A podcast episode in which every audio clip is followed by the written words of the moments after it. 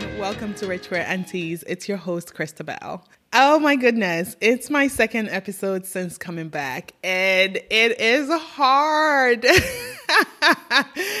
um, the first episode was like giving an update of where I've been the last year and where I have been on my healing journey after my breakup. Yeah, certainly that was hard, but a different kind of hard. Now I'm getting into actually talking about the things that I want to talk about and all these like really complex subject matters that appear so perfectly in my head. And then when it comes down to just like record, I'm like, oh my goodness, this is like the 10th time I've hit record. But we're doing it anyways. It's hard, it's difficult, but we're here and we're doing it, and that's all that matters. um, and speaking of my last episode, I just want to say thank you so much to everyone who listened. I got so many comments um, and DMs about how it resonated and how sharing the story was really helpful. You know, sharing parts of you that aren't perfect is like not easy, especially not in social media world where, you know, we just want to label other people narcissistic without looking at the ways that we also contribute to a dynamic. So thank you so much for everyone who affirms me and listens and um, rates and reviews and DM me. I will still record and tell the story because I feel like storytelling is all we have. Art is all we have in this debauched world. so I'm gonna still do it for the sake of the art. But I will say having that affirmation and reflection and even like the people who disagree or who think differently than I do, having all that is so, so, so heartwarming. So Thank you so much. And if you haven't listened to that episode, this is a reminder to go hit it up. You will undoubtedly find something in it to either agree with or disagree with, and that's okay.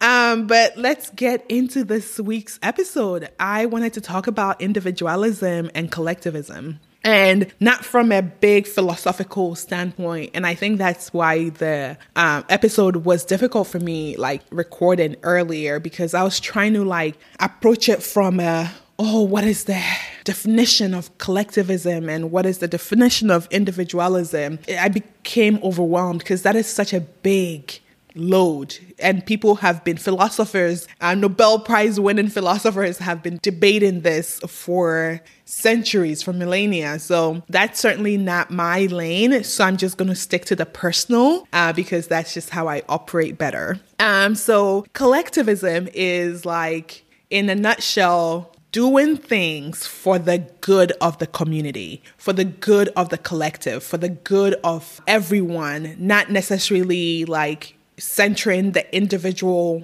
desires and wants and needs, but rather having the collective desires and needs and wants supersede that of the individual. And when the individual needs and desires and wants coincide with the collective, then yay, that's like best case scenario. But that's not like what you're purposely seeking in collectivism. Sometimes it just happens, and it happens more often than not. Perhaps the individual and the collective share the same group norms and mores and ideology. So it may begin to seem like the wants and the desires of the group is the wants and desires of the individual. And if you never leave that collective, if you never leave that community, it may continue to be that way forever and you just don't have a problem with it. You don't mind living for the collective. You don't mind living for your parents and your tribe and your village and your country. You know, it might just be like a perfect scenario for everyone involved. Now, when you're raised that way, when you're raised and indoctrinated that way, and then leave, that's when it gets a little dicey. And that's my story. So I was raised in Ghana and I lived in Ghana till I was 21 years old. I left at 21, I moved to the US, and that was almost 17 years ago. And before I left, collectivism was all I knew. I didn't have a concept of individualism because it is really an insulated way of being and everyone around you practices the same thing. So it's just reinforced over and over and over again in every arena. I'm talking from school to church to government to the police. Fun fact in Ghana, if you go to the police and say, oh, hey, this family member is stealing from me, or this family member is like harassing me or being violent towards me, the thing they will tell you to do is to go home and try to sort it out because it's a family matter. Like, seriously, I shit you not. How do I know this? I have had personal experiences multiple times with this. Like when I'm in Ghana, I go to the police station about an incident and they'll literally say to me, Yeah, I hear you, but sister, go home. Eh? This is a family matter. Go home and settle it. Ah, is it this one you want us to go and arrest arrest your own family member? No, no, no, no. They will say, Yeah, dear sir. We don't do things like that. so literally, collectivism is like in every aspect of life, even when crime is being committed, and you're just like, you're here to protect and serve me, even from a member of a fam who is persecuting me. They're like, mm I hear you, but like, this is a family matter. Go figure it out. So when you live in such an insulated, and deeply collectivistic society, you just like don't see anything wrong, especially if you're not reading or exposed to like Western media and things like that. When I was growing up in the 80s and 90s, I was a big reader, but I certainly wasn't reading and saying, oh, this is individualistic and this is collectivistic, and I want individualism and I don't want collectivism. I couldn't understand it from that, you know, from that big perspective. So it wasn't until I moved to the US, lived here for a while, and I'm just like, oh my goodness, people live this way. I was shocked. I was genuinely shocked to find out that you can decide not to talk to your parents you can decide not to work and send home money to your parents. You can decide to like just see them once a year, even though you live in the same country. If you have a friend and your flight gets to the airport, they will expect you to take an Uber to the house. Like these things were things that I just was like, this happens? But gradually, what it did was help me begin to see myself as an individual. So, for that, I am so thankful to have been introduced to individualistic culture because being able to see myself as a person meant that I was no longer letting the thought of how my decisions would let the family down keep me from doing things that felt true to me, from pursuing goals and desires and dreams that would benefit no one else but me. It was such a difficult, and it's been, it continues to be such a difficult mental transition to make to say that I too am worthy. You know, like I too am worthy of pursuing something that centers no one else but me. But doing that and also enrolling in therapy and being with a therapist who is Western trained, which means that inevitably they're biased towards individualism, helped me begin to create a sense of self that came through for me in so many ways. It meant that I could leave religion and not just leave it sneakily, because I think a lot of Africans do that. A lot of Africans in the diaspora do that. They will leave. They're not going to go to church every Sunday, but they will do it like sneakily. And when they go home to visit their family, they'll go to church with them. They'll pray with them. They will still perform as though they're part of the collective. But what happened for me was through therapy was like, okay, I'm going to leave and I'm going to let everyone know that I'm leaving, that I've left, you know? and so um, I was really grateful for being able to learn those things. Um, the same thing happened when I decided to come out to my mom and my whole community at large as being queer. I had been in therapy. I'm gonna tell you the backstory a little bit. I had been in therapy for a year at that point, and I was still posting. Um, my partner at the time, I was posting as as, oh, that's my bestie. I'm going to the gym with my bestie. I'm travel nursing with my bestie, and then gradually, as I continued in therapy, I was like who am I fooling? Because everyone in my immediate life knew that this person was my girlfriend.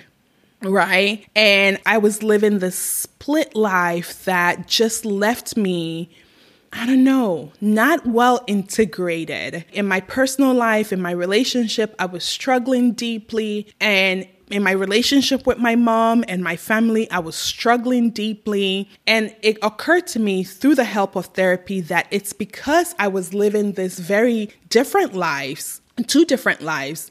And it made sense why there was that constant tension and conflict.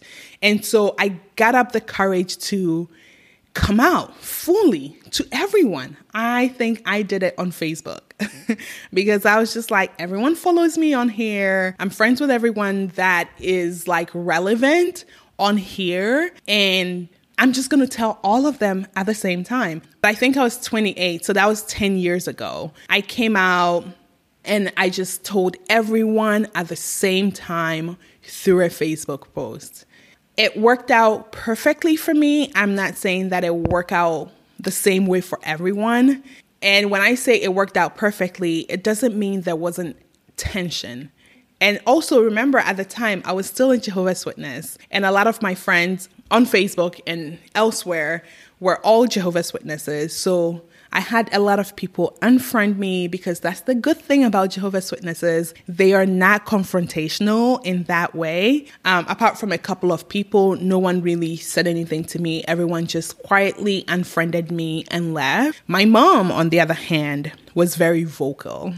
You know, um, how I was a disappointment to the family, how I was just so Americanized. All I was thinking about was myself, how I was so individualistic, how every suffering and every pain she had gone through to raise me as a single mother had come to naught. And I just had to face that. I had to hear her. I had to take it in. And I just took it all to therapy that next week and the week after that and the week after that to say, Ooh, you told me this might happen. It's happening. I need support. I need resources. I need someone to bolster my confidence that it is the right decision to make to live a full life it is the right decision, right? I would keep asking, this was the right decision, right? And he would say, how do you feel about that in the classic way of a therapist? And I would say, well, I don't feel it right now, but I really do feel like it could be the right way. It could be the right decision. And I was just going to wait it out. And that period started a cascade of events leading to me getting my first tattoo ever. I was on vacation with my girlfriend in Peru, and I was like, I have been warned against a tattoo my whole life because getting a tattoo would look bad on the family, look bad on our religious community, look bad on God. So I just was never going to get it, no matter how much I desired it. But that first step of just considering my individual being as worthy of honoring above the community's needs started a cascade of events that I couldn't stop once it started. So I got my first tattoo, then I got the second one, then I got the third one, then the next thing you know, my whole body was essentially covered. Um, but I still remember though, when I first started getting tattoos, I would still get only like flowers and like pretty things, things that I would feel like, okay, my mom might be annoyed that I got this tattoo, but at least she will think that this flower is pretty, you know? And it wasn't until several years later that I covered up all those tattoos and replaced it with very strong traditional West African tribal art that you cannot miss, you know. But it was a long it was a long journey to that. To being in a place where I can see myself as a full individual, worthy of honoring. Knowing that that did not mean that I did not respect my community. That does not mean that I want to bring shame to my lineage.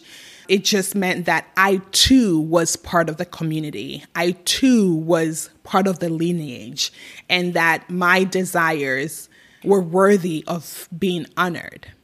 And, you know, when I see a lot of Africans today, African immigrants or even first gen uh, folks who live in the US and are still um, navigating that struggle between like being themselves and being someone who wouldn't bring shame to their family, my heart goes out to them. My heart goes out to you if that's you because I know it's not easy. This stuff is so, so deeply ingrained in us. The need not to disappoint them, and also accompanied by the fear of being ostracized and rejected by them.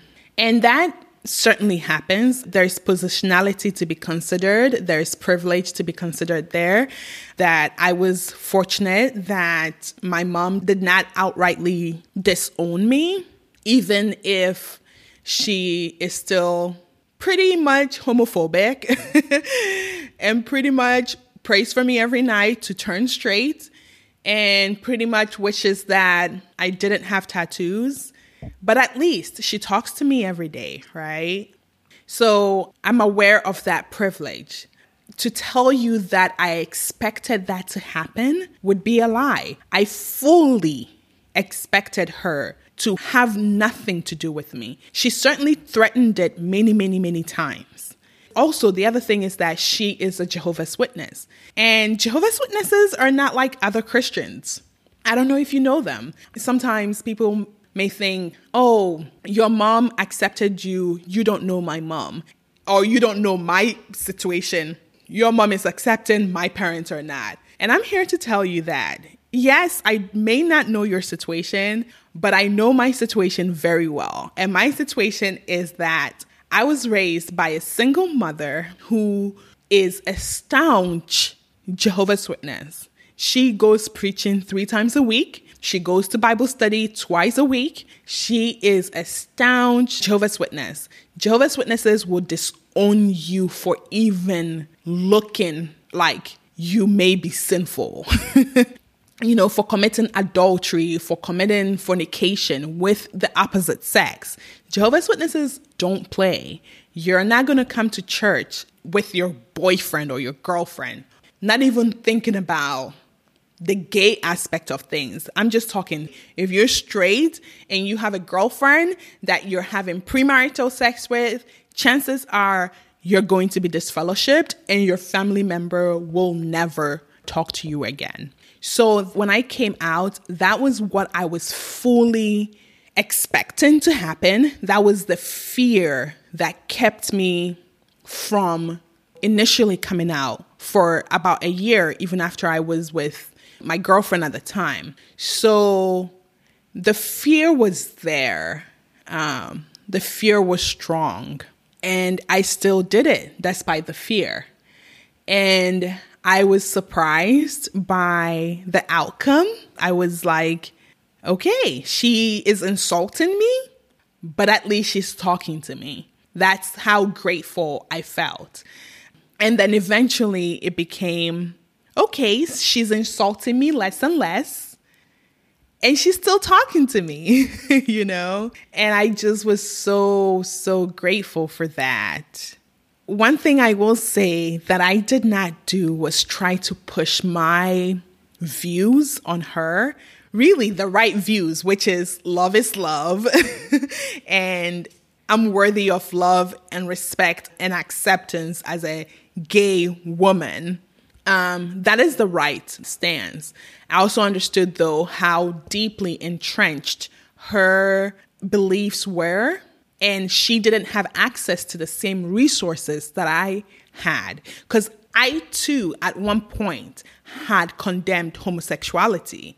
I too, at one point, had said, Oh my God, that is so disgusting or that is abominable. I too had done that based on my conditioning. The difference between her and I was that I, in later years, and as a result of having moved to the US, had access.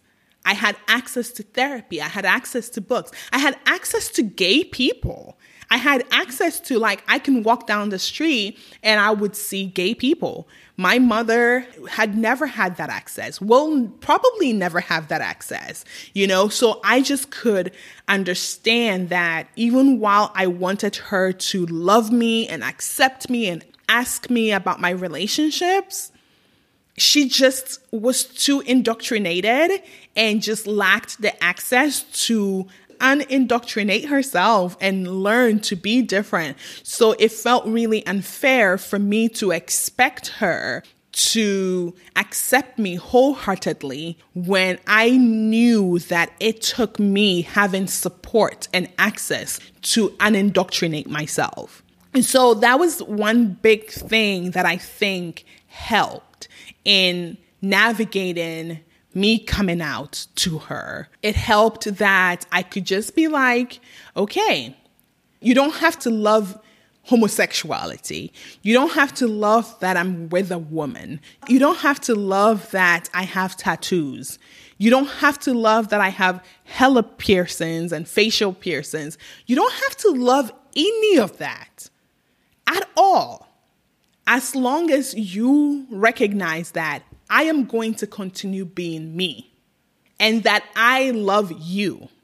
I am going to be here for you. I'm going to be here supporting you. I am going to be here loving you. I'm going to be here as your daughter, as a loyal, perhaps not obedient, but as a loyal, loving daughter. And so anytime she'll come at me with like being confrontational or would try to talk to me about how being gay was a disappointment, I would stop her and I would remind her that I loved her as she was. And that perhaps we didn't need to talk for a while. And I guess that's called boundaries nowadays. But for me, it was like a coping mechanism where I would block her. She messages me on WhatsApp a lot. And so there would be weeks where I would just have her blocked because I just could not take it. But I always knew that at some point I would unblock her when I felt like I could handle it. Um, so that's kind of how we navigated that. And even till today, um, my mom is not going to be all like, hello, pride, you know, rainbow colors. I don't expect her to ever be that way. And I'm open to be surprised because I didn't expect many things. I didn't expect many things that she has managed to do. And her being able to do it has been as a result of me just holding fast and saying that my individuality matters. My wants and my desires matters. And honestly, I see how it has given her the permission to fully be herself too. Like she is doing things like rocking a short haircut. Her gray hair is out. She hasn't dyed her hair in years. She hasn't worn a wig or weave or braids or none of that in years. She's just like has a really, really short haircut, like a fade, and it's gray. And she wears dresses that I buy her that are super colorful and like things that she never did before. And so it's really been a blessing to see that when you are fully yourself, it gives people the permission to be themselves and you can still show up for community. It doesn't have to be this or that. It takes it takes courage, it takes having resources, it takes having support, it takes like just a deep knowing of your personal worth. And that is deep work. That's not easy, you know?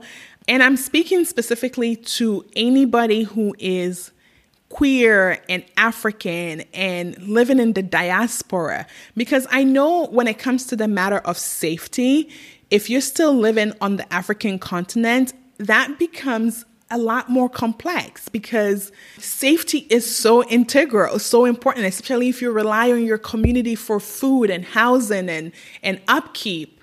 In which case, of course, the thing that is of most priority is that you're safe. But if you have some wiggle room, i.e., if you're living in the diaspora, not dependent financially on your family, there is a little bit of privilege there.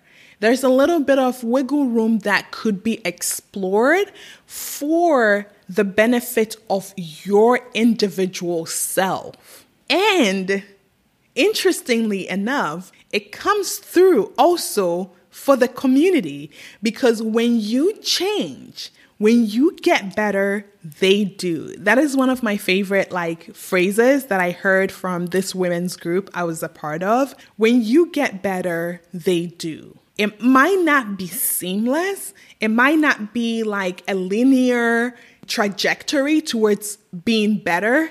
It might be just a whole bunch of wiggly, ziggy, zaggy, like ups and downs. But eventually they do get better.